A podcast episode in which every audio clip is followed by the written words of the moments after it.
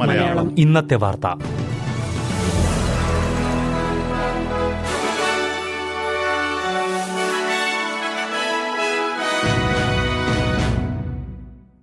നമസ്കാരം.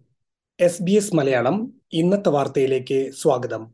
ഇന്ന് രണ്ടായിരത്തി ഇരുപത്തിമൂന്ന് ജൂൺ രണ്ട് വെള്ളി.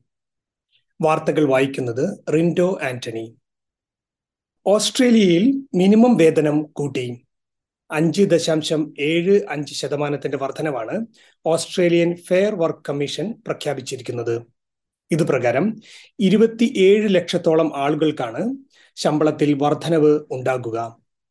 പുതിയ ഉത്തരവ് പ്രകാരം മണിക്കൂറിൽ ഇരുപത്തിരണ്ട് ഡോളർ അറുപത് സെന്റ് ആയിരിക്കും ഓസ്ട്രേലിയയിൽ ലഭിക്കുന്ന ഏറ്റവും കുറഞ്ഞ വേതനം. ജീവിത ചെലവിലുണ്ടായ വലിയ വർധനവിന് ഇത് ഒരു ആശ്വാസമാകും എന്ന് fair work commission president Adam Hatcher പറഞ്ഞു.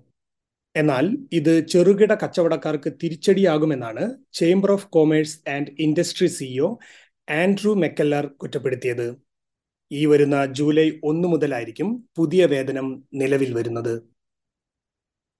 ഓസ്ട്രേലിയൻ സ്കൂൾ സമയം ആറു മണിവരെ ദീർഘിപ്പിക്കണം എന്ന ആശയം പാർലമെന്റിൽ ഉന്നയിച്ച് ന്യൂ സൗത്ത് വെയിൽസിലെ എം പി എൻ എസ് ഡബ്ല്യുയിലെ റൈഡിൽ നിന്നുമുള്ള എം പി ജോർഡൻ ലെയ്ൻ ആണ് ഈ ആശയം പാർലമെന്റിൽ ഉന്നയിച്ചത്. ആയിരത്തി തൊള്ളായിരത്തി അൻപതുകളിലെ സാഹചര്യങ്ങൾക്ക് അനുസരിച്ചുള്ള സമയമാണ് സ്കൂളുകൾ ഇപ്പോഴും പിന്തുടരുന്നത് എന്നും കാലത്തിന് അനുസരിച്ചുള്ള മാറ്റങ്ങൾ വരണമെന്നും അദ്ദേഹം പറഞ്ഞു. നിലവിൽ മൂന്ന് മണിക്ക് കുട്ടികളെ സ്കൂളിൽ നിന്നും തിരികെ വിളിക്കുന്നതിന് അച്ഛനമ്മമാർ ബുദ്ധിമുട്ടുന്നുണ്ട്. സമയക്രമത്തിലുണ്ടാകുന്ന ഈ മാറ്റം ജോലി ചെയ്യുന്ന മാതാപിതാക്കൾക്കുണ്ടാക്കുന്ന ബുദ്ധിമുട്ട് ഒഴിവാക്കാൻ സഹായിക്കുമെന്നും ജോർഡൻ ലെയ്ൻ അഭിപ്രായപ്പെട്ടു. രാജി പ്രഖ്യാപിച്ച Western Australian premier Mark McGowan ഔദ്യോഗിക ചുമതലകളിൽ നിന്നും വിരമിച്ചു. തിരക്കുകളിൽ നിന്നും മാറി സാധാരണക്കാരനെ പോലെ ജീവിക്കുന്നതിന് വേണ്ടി പ്രീമിയർ സ്ഥാനം രാജിവെക്കുന്നതായി മാർക്ക് മെഗോവൻ നേരത്തെ പ്രഖ്യാപിച്ചിരുന്നു. എല്ലാവരെയും ഞെട്ടിപ്പിക്കുന്ന രാജി പ്രഖ്യാപനത്തിന് പിന്നാലെ Labor party deputy premier Roger കുക്കിനെ അടുത്ത പ്രീമിയറായി തെരഞ്ഞെടുത്തിരുന്നു. ഇന്ന് നടത്തിയ നന്ദി പ്രസംഗത്തിൽ സ്ഥാനമൊഴിയാനുള്ള തന്റെ തീരുമാനത്തിൽ തെറ്റില്ല എന്ന് ആവർത്തിച്ച അദ്ദേഹം തന്നോടൊപ്പം നിന്ന എല്ലാവരോടുമുള്ള നന്ദി പ്രകടിപ്പിക്കുകയും ചെയ്തു. സൗത്ത് ഓസ്ട്രേലിയയിലെ ആശുപത്രികളിൽ കഴിഞ്ഞ ഒരു വർഷത്തിനിടെ ഇരുപത് ശതമാനം ട്രെയിനി ഡോക്ടർമാരും ഭീഷണിയോ അക്രമമോ നേരിടേണ്ടി വന്നിട്ടുണ്ടെന്ന് പഠനങ്ങൾ. രണ്ടായിരത്തി ഇരുപത്തിരണ്ടിൽ നടന്ന നാഷണൽ മെഡിക്കൽ സർവേയിലാണ് ഈ കണക്കുകൾ പുറത്തു വന്നിരിക്കുന്നത്. ആയിരത്തി അഞ്ഞൂറ് ട്രെയിനി ഡോക്ടർമാരിൽ നിന്നും ശേഖരിച്ച വിവരങ്ങളുടെ അടിസ്ഥാനത്തിലാണ് സർവേ.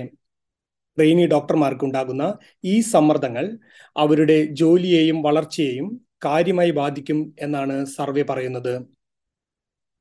വെളുത്തുള്ളി കോവിഡ് വൈറസിനെ ചെറുക്കുമെന്ന പഠനഫലത്തെക്കുറിച്ച് ആശങ്കയുണ്ടെന്ന് ആരോഗ്യ വിദഗ്ധർ അഭിപ്രായപ്പെട്ടു. ഡോഹർട്ടി ഇൻസ്റ്റിറ്റ്യൂട്ട് നടത്തിയ പഠനങ്ങളിൽ കോവിഡ് വൈറസിനെ ചെറുക്കാൻ ഓസ്ട്രേലിയൻ വെളുത്തുള്ളിക്ക് തൊണ്ണൂറ്റി ഒൻപത് ദശാംശം ഒൻപത് ശതമാനം കഴിവുണ്ട് എന്നാണ് വെളിപ്പെടുത്തുന്നത്. ഓസ്ട്രേലിയൻ ഗാർലിക് പ്രൊഡ്യൂസേഴ്സ് നൽകിയ കരാറിന്റെ അടിസ്ഥാനത്തിലാണ് ഈ പഠനങ്ങൾ നടത്തിയതെന്ന് ഡോഹർട്ടി ഇൻസ്റ്റിറ്റ്യൂട്ട് അറിയിച്ചു. ശാസ്ത്രീയ തെളിവുകൾ ഇല്ലാത്ത സാഹചര്യത്തിൽ ഈ പഠനങ്ങളെക്കുറിച്ച് സമ്മിശ്ര പ്രതികരണങ്ങളാണ് സാമൂഹ്യ മാധ്യമങ്ങളിൽ വരുന്നത്. ഇതോടെ ഇന്നത്തെ വാർത്ത സമാപിക്കുന്നു. കൂടുതൽ വാർത്തകൾക്കായി ഇനി ഞായറാഴ്ച വൈകുന്നേരം ആറു മണിക്ക് തിരിച്ചെത്താം. ഇന്ന് വാർത്തകൾ വായിച്ചത് റിൻഡോ ആന്റണി.